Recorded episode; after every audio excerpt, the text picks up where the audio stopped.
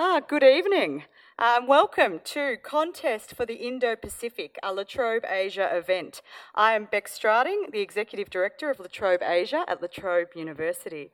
Uh, I would like to start this event by acknowledging the elders of the Bunwurrung and Wurundjeri, uh, who are the traditional custodians of the land upon which we meet tonight. I would also like to pay respects to their people, both past and present, and extend that respect to other Aboriginal Australians who are present with us tonight. La Trobe Asia is very proud of our efforts to engage the public in thoughtful debate, to deepen our understanding and knowledge of the region in which we live. And I am particularly delighted tonight that we are able to help Professor Rory Medcalf launch his book in Melbourne, Contest for the Indo-Pacific, Why China Won't Map the Future very intriguing title, of course, published by uh, our very own La Trobe University Press. Now, I'm sure that Rory needs no introduction for many of the people here tonight. Uh, in his current role, he is Professor and Head of the National Security College at the Australian National University. He has had a prolific career as a practitioner and thought leader in Australian international affairs. His professional background involves almost three decades of experience across diplomacy, intelligence, think tanks and journalism, as well as academia, uh, including as the inaugural director of the International Security Program at the Lowy Institute. And for those of you who are active on social media, like myself, on Twitter, you probably would have seen the launch in Canberra for this book included both the Foreign Minister, Marise Payne, and the Shadow Foreign Minister, Penny Wong, uh, who spoke at the event. Um, a nice show of bipartisanship uh, and support for your book there, Rory. So we are very lucky to have you here with us tonight.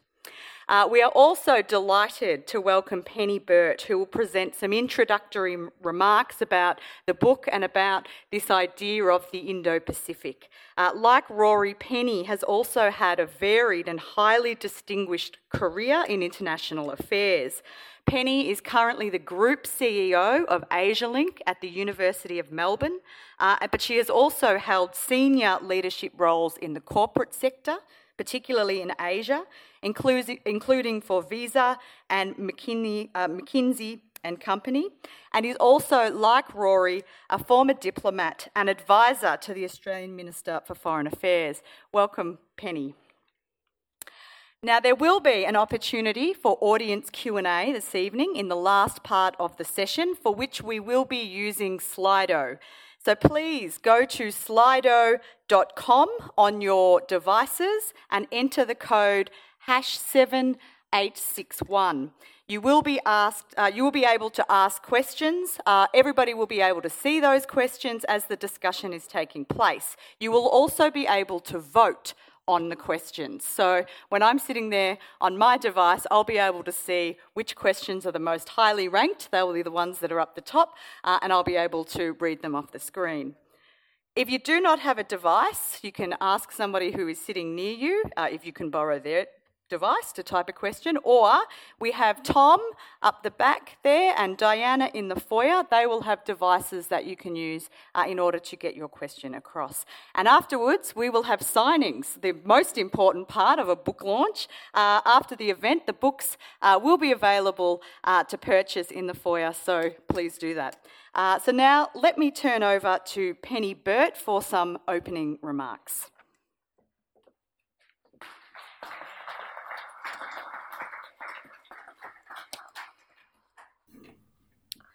Uh, thank you very much, Beck, for that um, very warm welcome. Good evening, and it's wonderful to see so many friends here this evening and people who are passionate about understanding the future of the Indo Pacific and Australia's place in the world. Um, I would actually like to echo Beck by acknowledging the traditional custodians of the land on which we meet and to pay my respects to their elders past, present, and emerging. Um, it gives me great pleasure to be here this evening at the launch of the Contest for the Indo Pacific Why China Won't Map the Future as the other penny. You've already had the best penny. by Professor Rory Medcalf, head of the National Security College at the ANU. Um, amongst all of the fabulous things that Rory has done in his career, I would also say he's a former colleague and is a friend. And that gives me special pleasure and privilege to have this honour tonight. Um, most importantly, though, for our discussion, Rory is recognised as one of the world's leading thinkers for his work on the Indo Pacific concept and for his effort in really redefining how we think about contemporary international relations for Australia. So, I'm just getting the. I have to put my other mic on. Are we okay up there? Great. Um, Rory's book is a fantastic, actually incredibly timely given our policy context, exploration of the Indo Pacific construct, what it means, why it matters, and really ultimately how it's going to shape Australia's future. It's also a very exciting geostrategic argument for a new approach and for collective action by Australia and other middle powers in response to a rising China and a less than engaged US. And most importantly, it's actually, and I think that this is deeply important, it's also, dare I say, and we can ask you about this, it's an impassioned plea for a different kind of future, um, a future that's going to ensure peace and stability in our region. Because if diplomacy fails, and we don't try and reimagine our region and the way that we engage, Rory actually warns that the Indo Pacific is going to be the theatre of the first general war since 1945. It's a very sobering thought. Um, I want to speak for a moment about what Rory calls maps and myth making. The book starts with the most fascinating exploration of mental maps and cartography. Who's read the book? All right. So I'm going to decide how deep I'm going to go. So, how many we're going to sell this evening? Um, go hard. All right. Um, I'm absolutely fascinated by maps. Clearly, so too is Rory. Rory, in his book, suggests that the Indo Pacific is both a place and an idea.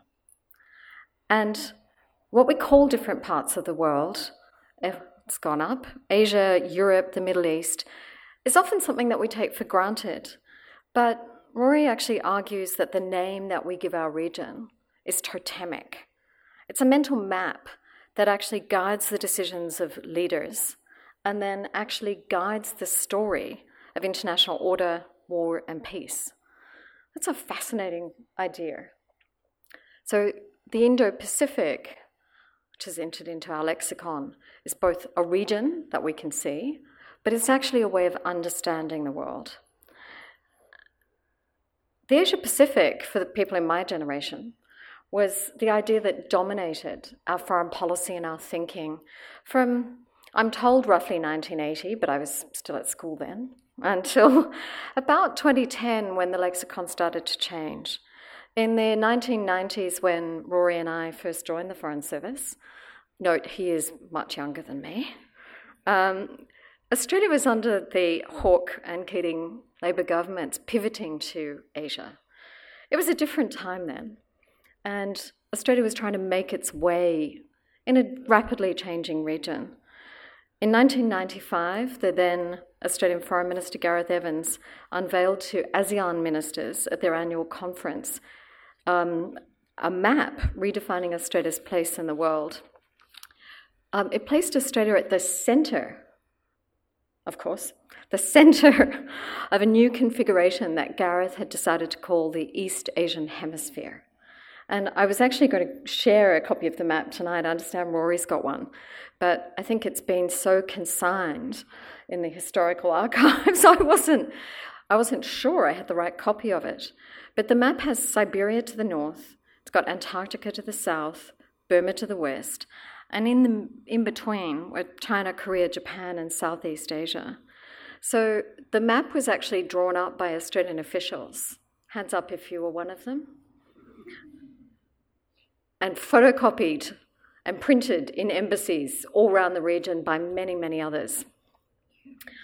Um, and it was a key part of Australia's efforts to convince our neighbours that Australia was not really down under or off the map, but we were one of them. We were central to the region. And um, the minister pronounced in his media conference at the end of that ASEAN ministerial meeting the East Asian Hemisphere is where we live. This is where we have to find our security. This is where we can best guarantee our prosperity. This is where not only our neighbours are, but our closest friends.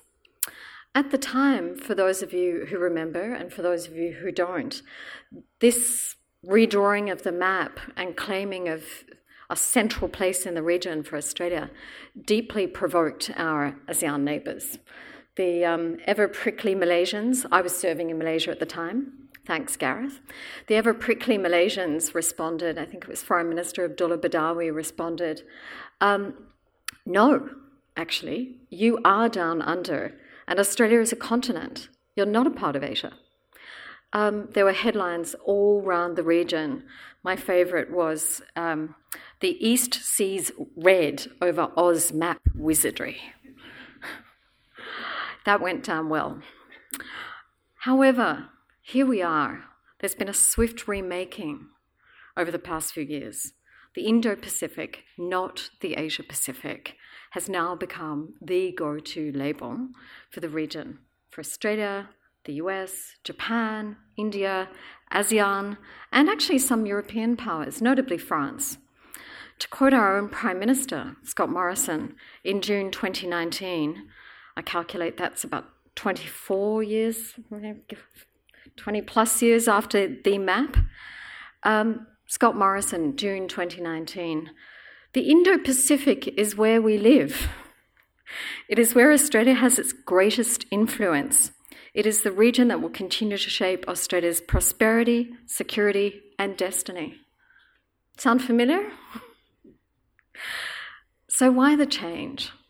What happened in that time that made us rethink the map? And try and reconceptualize the region.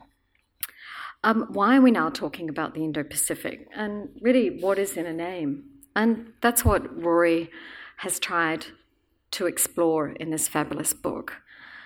Um, the contest for the Indo Pacific offers a great origin story, actually, for the Indo Pacific. The term, as Rory explores, has a history far longer actually, than Australia's defence and foreign policy establishment would lead you to believe. It wasn't invented in the Department of Defence in 2013 or in the DFAT white paper in 2017. Um, the book actually charts this fabulous long sweep of history, spoiler alert, um, in which India was actually the dominant power in our region for centuries. Um, a point that China, of course, contests, but a very different history to the one that many of us have and carry with us all the time. Um, fast forwarding to today, the contemporary use of the term actually reflects the changing geostrategic environment. What has changed and the reason we've renamed the region is the rise of China and its increasing dominance and ambition in the region. India's arrival as a major player, the shift in the centre of economic gravity from east to west, a less engaged United States, the sort of geoeconomics and geostrategy of the two oceans. And these are things that we all know are happening and we talk about, but very few of us stop and wonder how is it actually shaped differently, the way that we should conceive of the region. Um, on the other hand, while the countries we've talked about used this new construct of the Indo Pacific, China's contemporary description of much of the world is simply, as Rory explains, Belt and Road. Belt and Road. And that concept is fundamentally tied to China's worldview, not surprisingly, and its ambitions for the world and its growing power. What we're seeing according to Rory, is this huge contest of ideas in which the mental maps of Asia have really been simplified down to two the Belt and Road versus the Indo Pacific. Two minutes on the detractors. You can put your hands up for that as well. In scholarship, there's always contestability, and this new notion of the Indo Pacific has made some people very uncomfortable. Um, there are plenty of people who've questioned whether this is actually a seismic shift in the region. Is it a helpful way of understanding what we do? Um, Allan Gyngell, the chair of the Australian Institute for International Affairs and former um, former head of the Office of National Intelligence, says each country has got its own Indo-Pacific. It's a bit a, a bit of a leap to knit that together.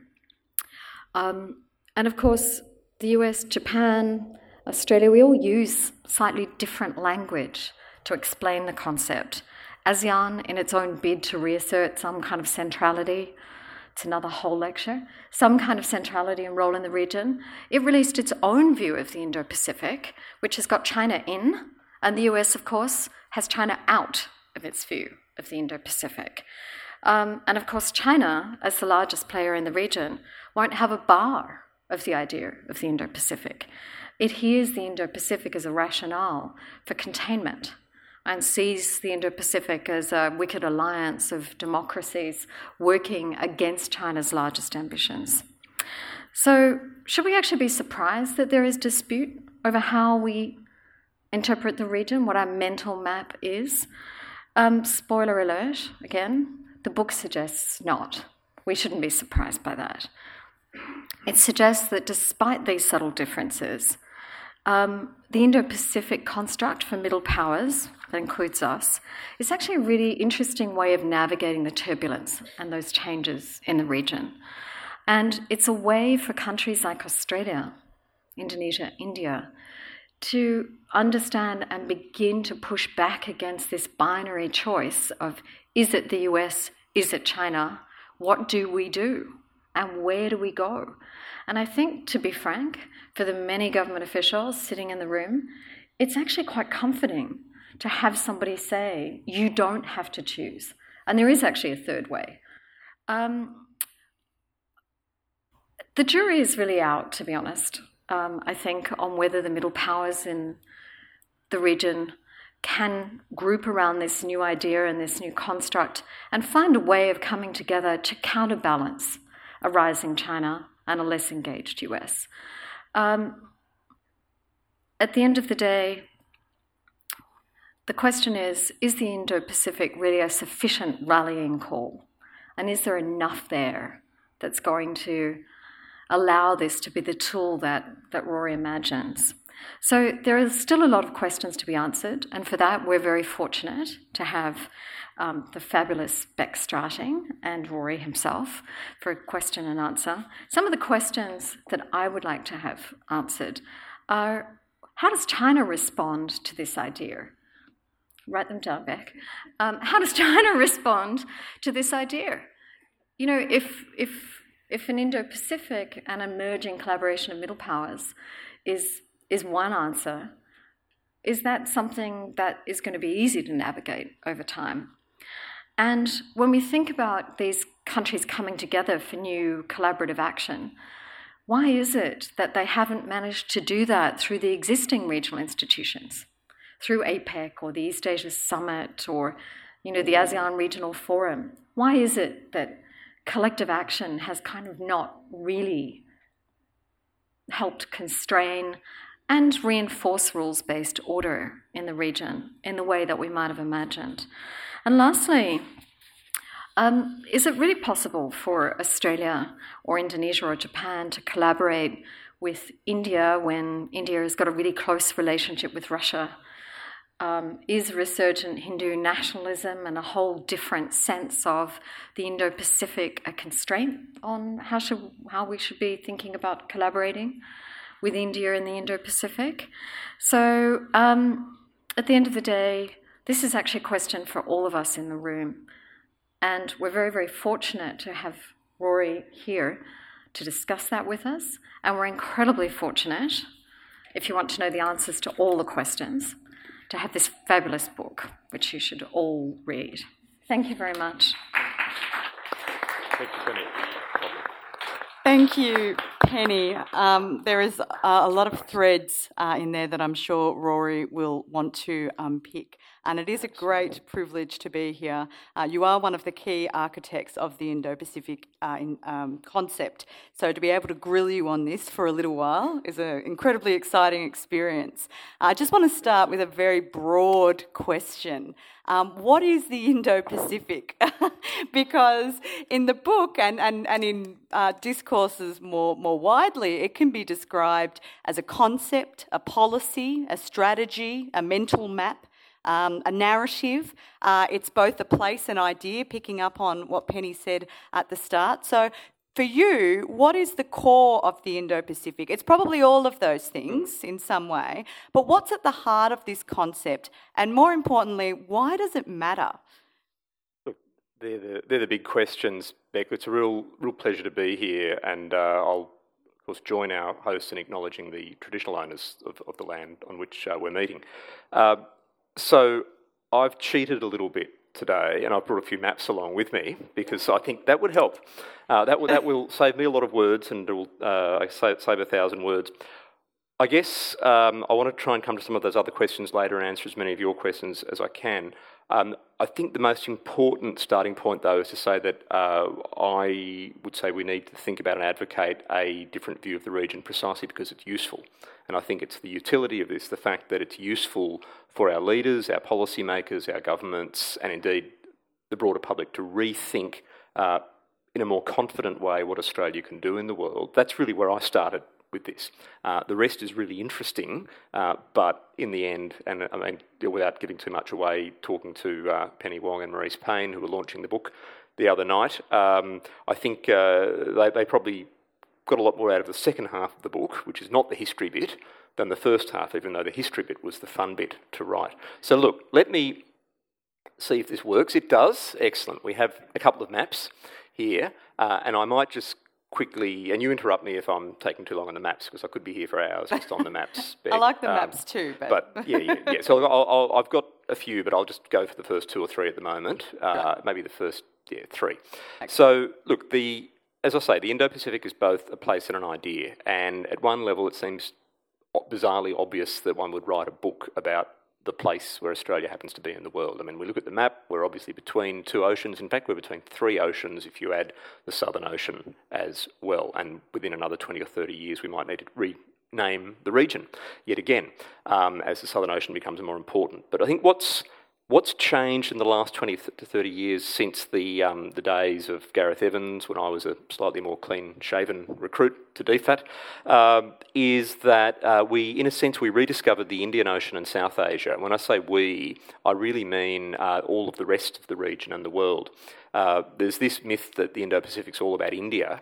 It's actually, yes, partly about India and the fact that the Indian Ocean has become uh, so India is a rising power and will be one of the big three economies this century, despite the, the, the, terrible troubles we're seeing it go through at the moment.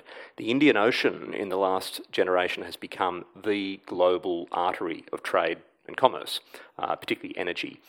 And China, although it is, I guess, in East Asia, in Gareth's East Asian hemisphere, China, uh, as it rose, the very, the very year that China joined APEC, the, the group of 14 men, incidentally, meeting in Seattle in 1993 in that very different world to form what we all thought was the region. And China joined APEC, the Asia Pacific Economic Cooperation uh, body. It was becoming a net importer of oil from the Middle East and Africa. So that was the very structural foundation of this whole new region.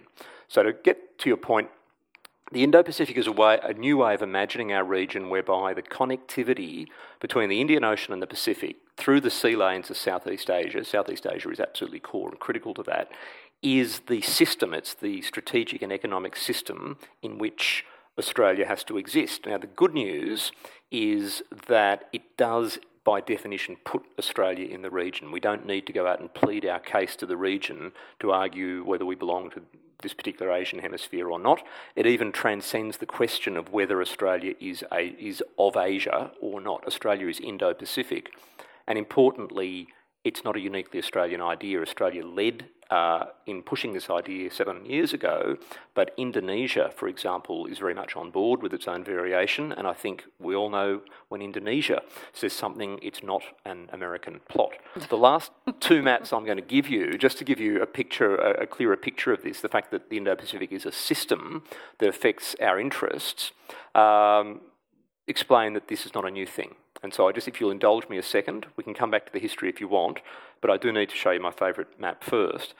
Before I get there, I might just note also that that's the Indo-Pacific as a place. The Indo-Pacific as an idea is that idea that it's a region that is too large to dominate. And precisely because uh, there is concern about China's, I guess, uh, strategic assertiveness and its push for what I would call geoeconomic dominance of the region, um, there is now an incentive for small and middle powers across the region to create a context not of containment, uh, not of trying to strangle China, which would be ridiculous, but a context in which China has to respect the rights and interests of others, and we can get that through some form of collective action. So the Indo Pacific gives us a canvas where countries like Australia can find common cause with countries uh, as diverse as Japan, uh, Indonesia, India, obviously the United States, Vietnam, France. You know, they're back in the region in many ways. And that creates a context where it's harder for China to Can throw I its weight you around. Push me. that I'll come back to the bit? history in a second. Um, if that's okay. You won't get away from the history, but please, yeah, yeah. Uh, uh, well, it, it, brings in part of what Yeah. Penny was saying uh, about China and the fact Yeah. that um, China hasn't responded particularly enthusiastically Mm. to the Indo Pacific concept. And there seems to be a, a bit of a tension. I mean, one of the great things about Rory's book, uh, from my perspective, is that it has quite an optimistic approach to agency and the Mm. fact that middle and small powers don't just have to accept what they're given. They don't have to just be caught in a great power competition. And that for me is quite an optimistic point of view. Um, but the place of China I find mm. quite interesting mm. because on the one hand, you know, in the book you describe China as an Indo-Pacific power. Mm. So it is part of the Indo-Pacific. But what's driving this concept of the, or the construct of the Indo Pacific, is also a shared concern about rising China. And then you have, um, we were at Raisina together, the Yeah. Raisina di- dialogue um, in India uh, earlier this year, and a really good example of what I'm about to talk about was you had defence um, representatives of uh, the UK, France, Japan, India, and Australia, and they were at pains to say this is not about any one state. It's not about China. It's about you know all of these other states. Um, coming together, I guess, um, to collaborate on, on shared challenges. But it still is about China, even if there's this resistance uh, in some quarters to say that it's about China. So, in your view, where does China, is it an Indo Pacific country? Um, and, and how does it fit in with, uh, you know, the, the engagements of these states? I mean, should these states be engaging with China on things like the Belt and Road? Or uh, is the Indo Pacific a call to arms for resistance and pushback? Too many questions in there, Beck. I'm going to try them all, but I'll, you've got to come back to me on the ones I don't answer. That's all. Look, um, so I think you've, you've really cut to the chase. And in a sense, you've gone straight to um, the end of my list of maps, so I'll come back to it. Um, and you've also gone straight to the subtitle or the second title of the book, you know, secondary title, Why China Won't Map the Future. And I think my publishers are here in the audience. We spoke about this when the book was, um, was being developed. Um, I think it's a very pithy title. It's also a title that can be misinterpreted because uh, this is not what I would call an anti-China book.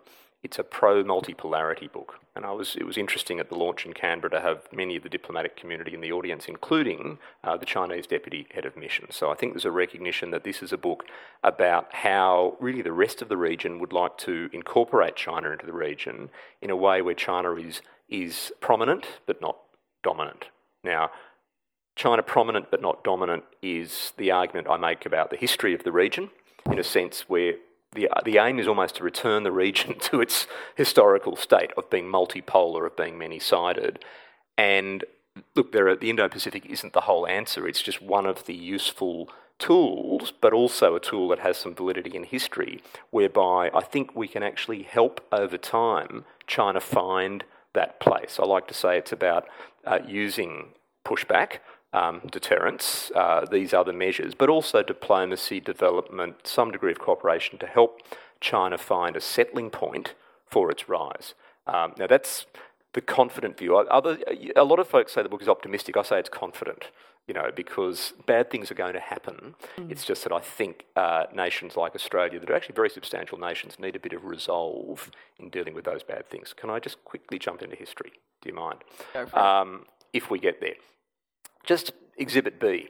Um, just to show that I'm not making all this stuff up, uh, in a sense. So this map, 1402, 1402 it's a Korean map, uh, the Kangnido map, a fascinating Korean map of the world. Incidentally, it doesn't, see, Japan's this tiny little scattering of islands south of the great big Korea over there on the uh, eastern side of the map. So it's definitely a Korean map. but it's based on um, a lot of the, uh, the, the, the, knowledge, the commerce, the connectivity that was beginning to occur across Asia and between Asia and Europe. So you actually had in 1402, before European colonialism, uh, Asia as one. And that one Asia was essentially, uh, if you look at the large shape in the middle of the map, that's a combination of China, India, and Southeast Asia. Um, what looks like India over there is in fact Africa, with a very large lake in the middle of it. And so you know, there was this sense that Asia was one and that it wasn't just simply, if you like, China at the centre and the rest of the region as, as tributaries.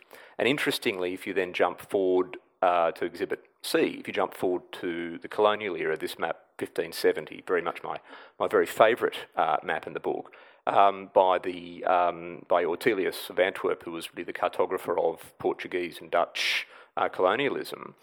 But interestingly, it captures that sense that we recognise. If you go back to the Indo Pacific, uh, you know, India, Southeast Asia, North Asia, Australia, North America, all in the one frame. We knew it in 1570. And this is a map about what mattered in that era the commerce, the strategic political connections, and so on. There's even a little bit of Australia there labelled beach, so they knew something about Australia even in 1570. And yes, there are mermaids and sea monsters, which I think are no more mythical than the nine dash line that China proclaims in the South China Sea. But it just shows that, in a way, you know, if we, if we can go back to that shape of the region, as I think we've done through the Indo Pacific and some of these institutions that, that, that Penny's mentioned, the East Asia Summit, we're getting, we're getting somewhere. So, your question is what does China think about all of this? And so, I'm just going to go to this map for a second. Because in the year that the Belt and Road was proclaimed by Xi Jinping as China's grand signature initiative for engagement with the world, 2013, speeches in Jakarta and in uh, Kazakhstan, uh, this map was released. And this map tells you a lot, I think, about China's strategic vision. This is endorsed by the Chinese government, it's widely used, including by the Chinese Navy. Um, it's a fascinating view of the world. It's Indo Pacific for a start. Just because China doesn't call the region the Indo Pacific and condemns the name at the moment because it doesn't like the fact that it's the Indo Pacific, not the Sino Pacific, doesn't mean that China's actual own behaviour and interests and presence are not Indo Pacific. The Belt and Road, the maritime part of that, is the Indo Pacific with a Chinese name. And this map, which we'll come back to later if we have time, puts the Indian Ocean at the centre of the world. Interestingly, it also in a, an act of wish making, cuts America in two and throws it off to the margins of the universe. So, so um, you know, maps can tell you a lot about how nations think. Now, so on China, I, I guess to, to really cut back to your question, if you like, and we'll stay on this one. On China, I would say that rhetorically, of course, the People's Republic of China does not like the Indo Pacific because it's not a made in China term. It it seems to give India a bit of privileging. It justifies the existence and the role of many powers having agency in the region. But at the same time, I don't think China can escape its Indo Pacific destiny. It's living it. So whether China one day does or doesn't come to terms with the, the term Indo Pacific, I think is actually immaterial. It's the fact that China is quintessentially the most Indo Pacific country, pretty much, that there is, with all of its engagement across the Indian Ocean, its navy in the Indian Ocean, the Belt and Road, its engagement in Africa. It's kind of living the dream, whether it likes it or not. And so, of course, we have to engage. But my argument is engage in a conditional way where uh, really a collective of countries is setting the terms, not one country with China, one by one alone. Because if a smaller country tries to set terms with China, it's always going to lose. I'm going to collapse a couple of Please. questions. And I'll give you shorter answers, I promise. I've done the maps now. I feel better. So. the maps are great. I mean, yeah, the US, uh, it's an interesting perspective right there. Very revealing maps can be. But I'm going to collapse a couple of um, uh, questions that are coming in uh, through the Slido, along with uh, a question that I had prepared earlier. You were saying that, um, you know, these, these, some of these maps are showing Asia as, as one. And uh, when I was reading the book, one of the things that I was struck by was the, the countries that are the most sort of focused on are those maritime Asia countries, and the Indo-Pacific is, uh, and you know, it, at its heart is a maritime construct. Uh, and the six that you you sort of focus on in the middle part of your book, um, the U.S., Japan. China, India, Australia, and Indonesia hmm. are mostly Asian countries. So, some of the questions here uh, are around what are the boundaries? Where hmm. is the Indo Pacific? Yeah, good, good, And yeah. this is, Yeah. you know, so one of the questions is Is Russia a hmm. part of the Indo Pacific? This one's a really, I struggle with that question. But the other one is the South Pacific, because often when I think of the Pacific, I think of the South Pacific. Yep. Um, and so, you know, you've got some conception, some maps of the Yeah. Indo Pacific that will take you all the way to the, the coast of Africa, others that will take you to Latin America and the Mm. Pacific Rim. Uh, you know, there, there are some states uh, like New Zealand who have been a little bit ambivalent about. Um, the Indo Pacific. They kind of use it in some contexts, but Yeah. not others, as you also explain in your book. So, where is the Indo Pacific? No, look, that's fantastic. I mean, that's the, one, of, one of the obvious questions. You know, there are several really um, difficult critiques of, of this, or you know, important critiques of this concept, and we need to be constantly ready to change our minds when the facts change and contesting our own ideas. I would say that the Indo-Pacific is, is a maritime region, and therefore I've got a very easy get out of jail card because I would say the boundaries are fluid, literally. You know, if I were a policymaker in government uh, for example, if I- was in the Department of Foreign Affairs and Trade and I wanted to send out some sort of you know, multilateral initiative where we need to engage certain countries and not others, of course I need to know who's in and who's out. You know, so of course on day-to-day issues, governments need this sort of clarity. At a conceptual level, I don't think we need one permanent answer as to what the Indo-Pacific is. Instead, I think, I mean, look, we know where the middle is, but we don't always know where the boundaries are. And I think that's actually a very Asian thing. It's, a, it's, it's, it's sort of a mandala, if you like.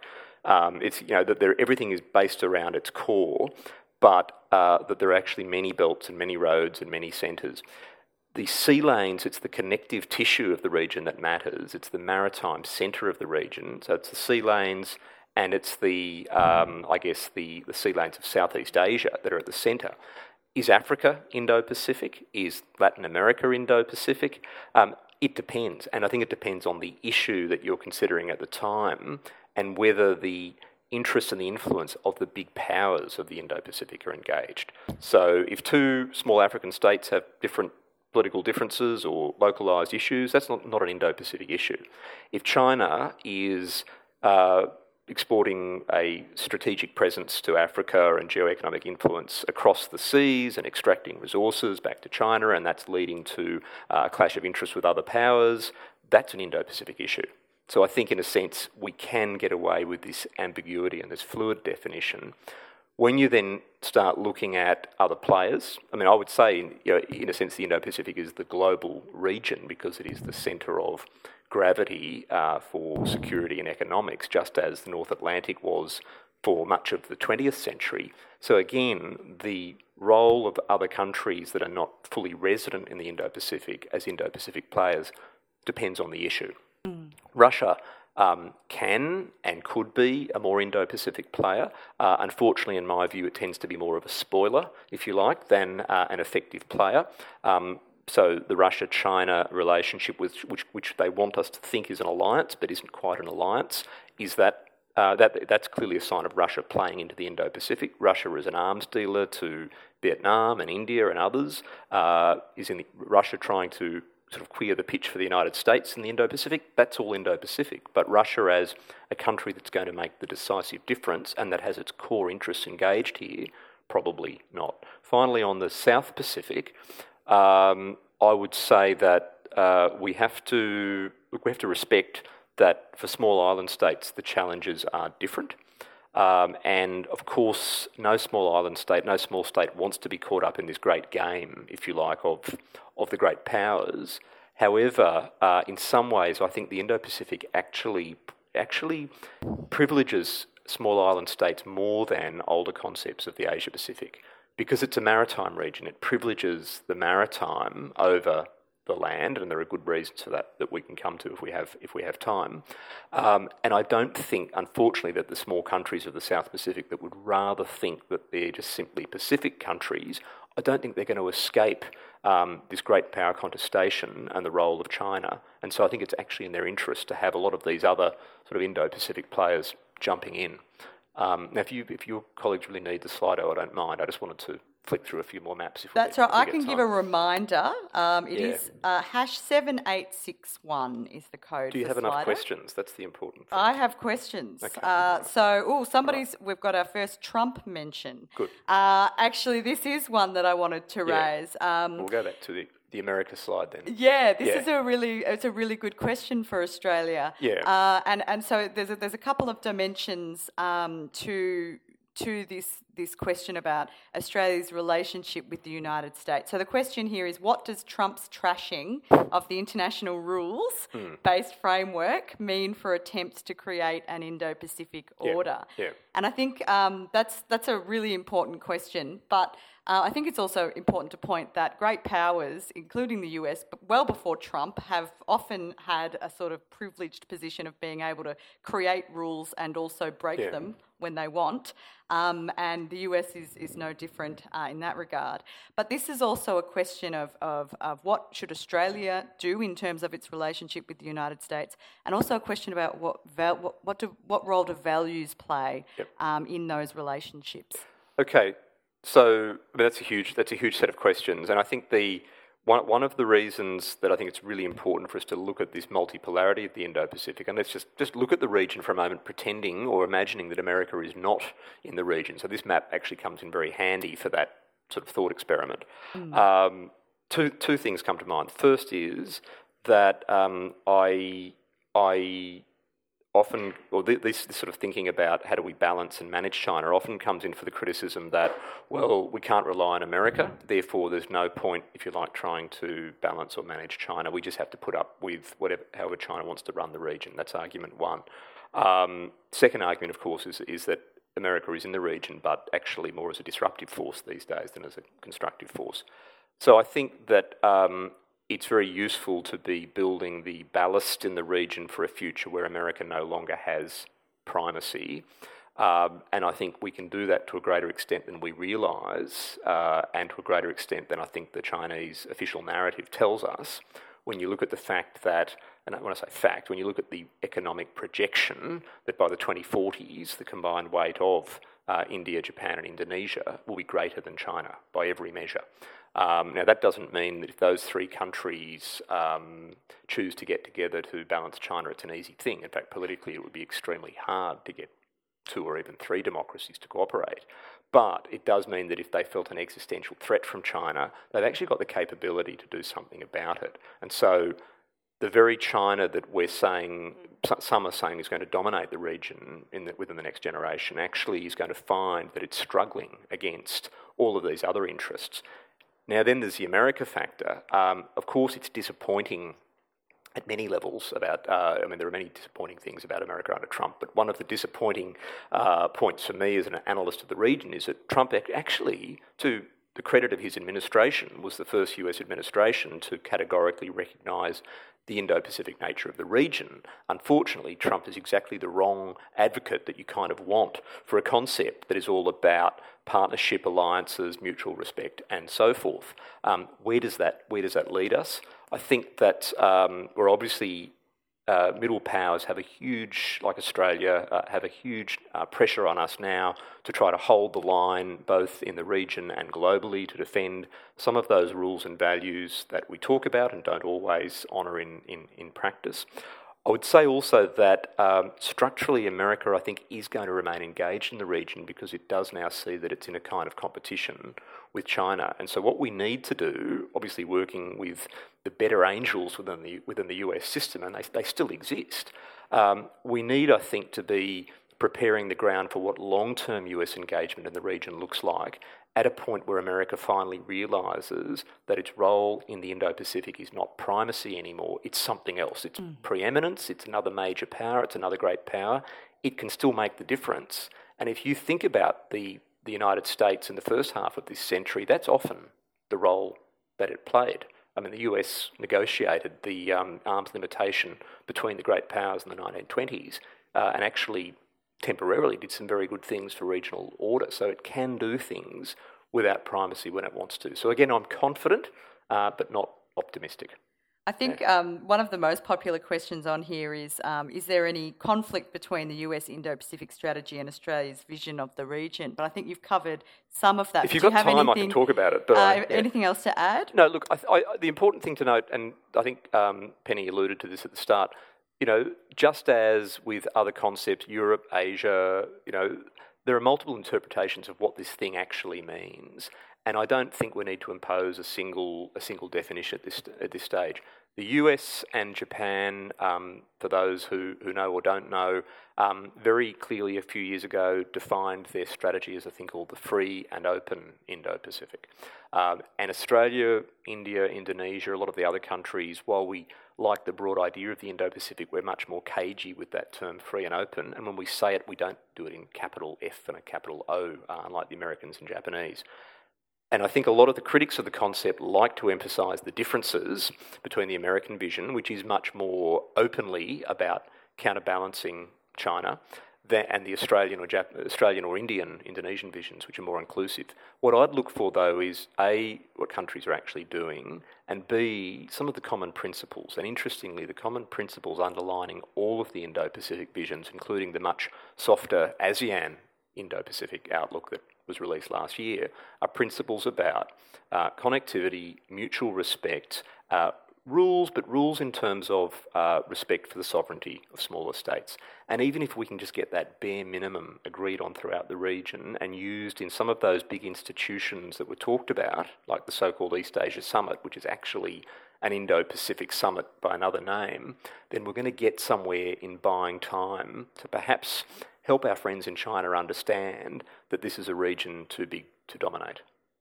Now, Rory, you and I are mm. both very interested in maritime security, maritime cooperation, and you mentioned rules mm. uh, as being a kind of important um, uh, part of the narrative, a connecting yeah. part of the narrative that, that states yeah. sort of um, uh, talk about the rules based, sort of particularly things around freedom of mm. Uh, freedom of the seas, or in the US case, freedom of navigation.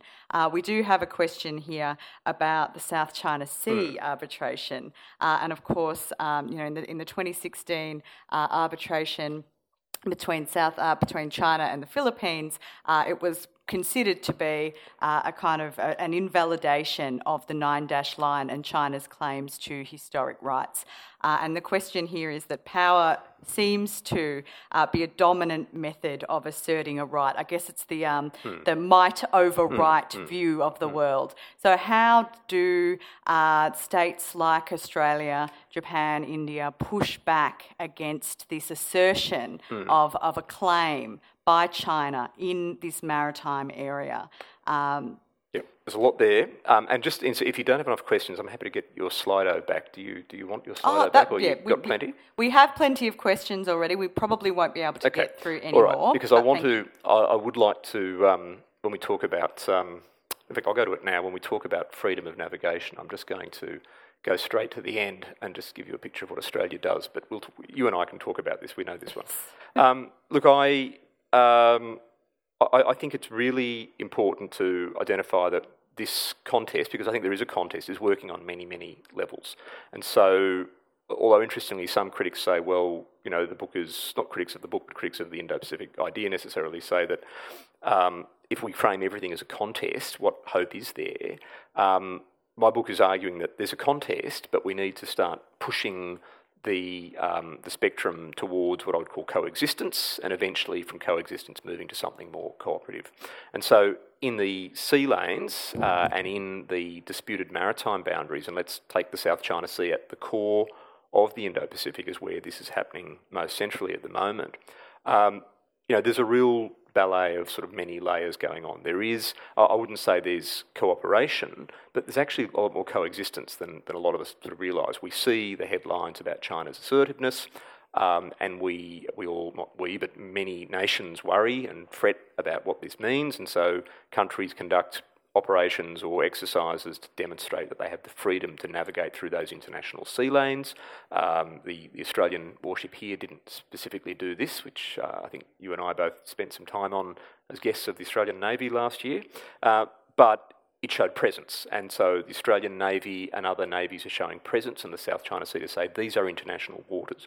It doesn't mean that we're planning to provoke conflict or anything like that. And a lot of critics will say, well, if the Chinese Navy actually challenged you, what would, what would you do, in a sense? But I think that what a lot of um, observers underestimate is that the Chinese military is actually quite risk averse too.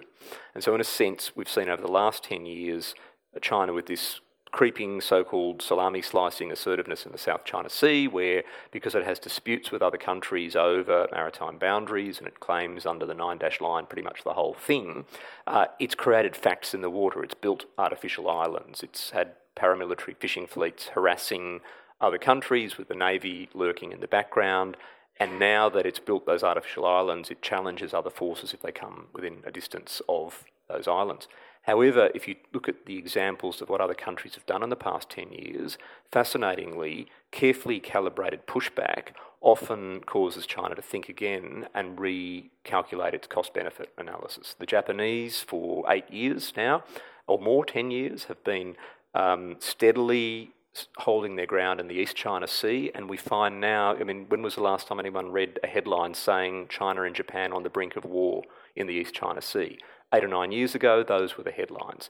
Uh, in fact, the Japanese, a much smaller, weaker country than China by some measures, have managed to hold the line there, and China has accepted that it should turn its attention elsewhere. India did the same on its land border with China three years ago. Um, surprised even itself, I think, in its ability to just gently, without actual use of force, uh, there was some physical jostling, but without any, any shots being fired, uh, hold the line.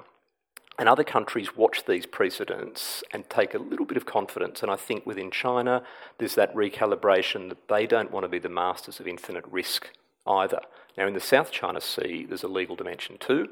And unfortunately, the Philippines, having won an extraordinary court battle, if you like, international court battle four years ago, then had a change of government and now has a president who disowns his country's own legal victory. But that's not the end of the story. And I think these are pieces of the puzzle that over time will, I think, as China, particularly as China has a lot of its internal problems, and we're now seeing that with coronavirus, for example, uh, China will realise that uh, it's going to have to moderate its ambitions of such a dominant role across the region. Yes. Um, and I think one of the, the sort of the, one of the other issues when it comes to issues like freedom of navigation or freedom of the seas is that some of these states that we consider to be like-minded aren't necessarily hmm. like-minded on things like freedom of navigation and what the maritime rules and how to interpret yeah. those rules. Uh, but I'm going to give you one final question. Uh, this one is a big one from James out in the audience here. What is the likelihood that China invade, in, invades Taiwan? How can Indo Pacific nations disincentivise China from making such a decision? That's a big question, but I want to couch that in a bigger question. Sure which is what are the key flashpoints in the Indo-Pacific? Okay. What is really going to be great. the biggest security challenge? Great, great question. Um, going back to flashpoints, there we go. There's a lot of flashpoints for you. Um, so, and this is actually important because this shows this is a recent graphic of maritime of commercial shipping in the Indo-Pacific. Uh, I know, interestingly, most of this has collapsed in the last month due to coronavirus, but hopefully it's not a permanent permanent collapse. The point is we're incredibly deeply connected in the region. And so it's a region where through these, these connections that have grown over the last 20 to 30 years, uh, both economic benefit but also the risk of contagion of every kind, not just pandemics, but you know, economic shocks, cyber, uh, environmental attacks, and so on. Uh, you know, nothing, nothing can be stopped for very long. No, no island is an island anymore. So any conflict that occurs in the region is going to cascade right across the region as one strategic system. And yes, one of those flashpoints is Taiwan. Um, the book doesn't say a lot about Taiwan. Uh, inter- interestingly, just here's the Chinese Battle Command Center, so that will give you a little a little reminder of what's going on. Again, the Indian Ocean right in the middle of the frame that tells you something. Um, look, one obviously one of the the four long-term flashpoints, you know, that another uh, author, Brendan Taylor, has written about is the China, the unresolved um, status of Taiwan and the unfinished Chinese civil war, as the PRC sees it. Um, I'd say though that a lot of the other, a lot of the real flashpoints across the region are yet to be identified. You know, we, we know the connectivity. We also know that a small incident in a different part of the region could have a cascading effect. It's even possible that China will find a need to militarily intervene somewhere in Africa or the Indian Ocean or South Asia or the Pacific in the future for reasons that are to do with protecting its people, its business, its interests, but then could lead to a larger, a larger conflict. So I think we need to think uh, beyond the traditional four flashpoints. Having said that, if um, uh, a, a, a, Taiwan Strait conflict would obviously be a major catastrophe for the region, catastrophe for the region and the world. I take a different view on that uh, than the view taken by some authors who say, well, in that case, we just basically have to spend all our time telling Taiwan not to lower its expectations. It's pretty rich for a democracy of 25 million to tell a democracy of 23 million. It has no right to exist. So instead, again, we have to think a bit about China's risk calculus here. And I think sending a clear message, um, as all countries of the region should send, that anything that disrupts the economic status quo of the region, that doesn't mean that we recognise Taiwan as an independent state, but we recognise it's critical to the global economy. I mean, it's the number one supplier of semiconductors, for example. Any uh, threat to Taiwan as a core part of the regional and global economy is a threat to regional order. Secondly, anything that I think other countries can do to maintain the, um, I, guess, the, I guess the democratic institutions in Taiwan is again worthwhile and not necessarily a provocation to China for cross-strait conflict. Um, in the end, the and this is where the role of the United States in the region will remain essential. In the end, of course, it's the um, the deterrent factor of the US relationship with, with Taiwan that more than anything else uh, would be, I guess, preventing China from crossing that final threshold. But if you think about it, if you if you put yourself in the shoes of Xi Jinping for a moment, and you think, on the one hand, you want to be the leader who's seen to have reunified the motherland as as as, as I guess the Chinese people have been led to believe that there's an unfinished civil war. On the other hand, you had enough trouble in Hong Kong last year. Um, can you imagine that perhaps one of the worst things, one of, one of the worst achievements would be not so much losing a conflict with Taiwan, but actually winning it?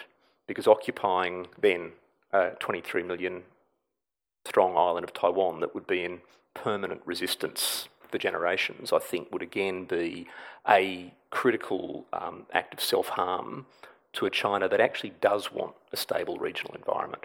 So I think there are some creative things there that other countries can play with that are not simply saying uh, it's all or nothing and um, we want to keep our heads down, but we also don't want to see a war in the Taiwan Strait really interesting. Just a few new thoughts for you there. You know, yeah, yeah, no, very interesting. And I'm glad that you mentioned Four Flashpoints, another fine La Trobe yeah, University little, little press title there.